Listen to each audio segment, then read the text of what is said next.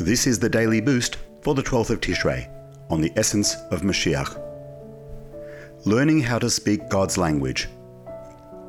In Rambam Mishneh Torah Melachim and it states, Do not presume that in the Messianic age any facet of the world's nature will change, or there will be innovations in the work of creation.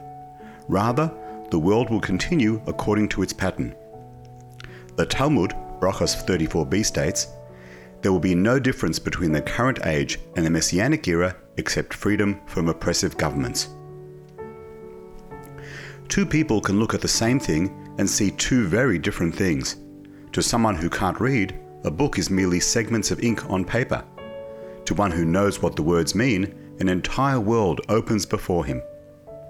Our world is God's magnum opus. Every act reflects divine intent in the same way that letters, words, and sentences unite to form the plot of a book.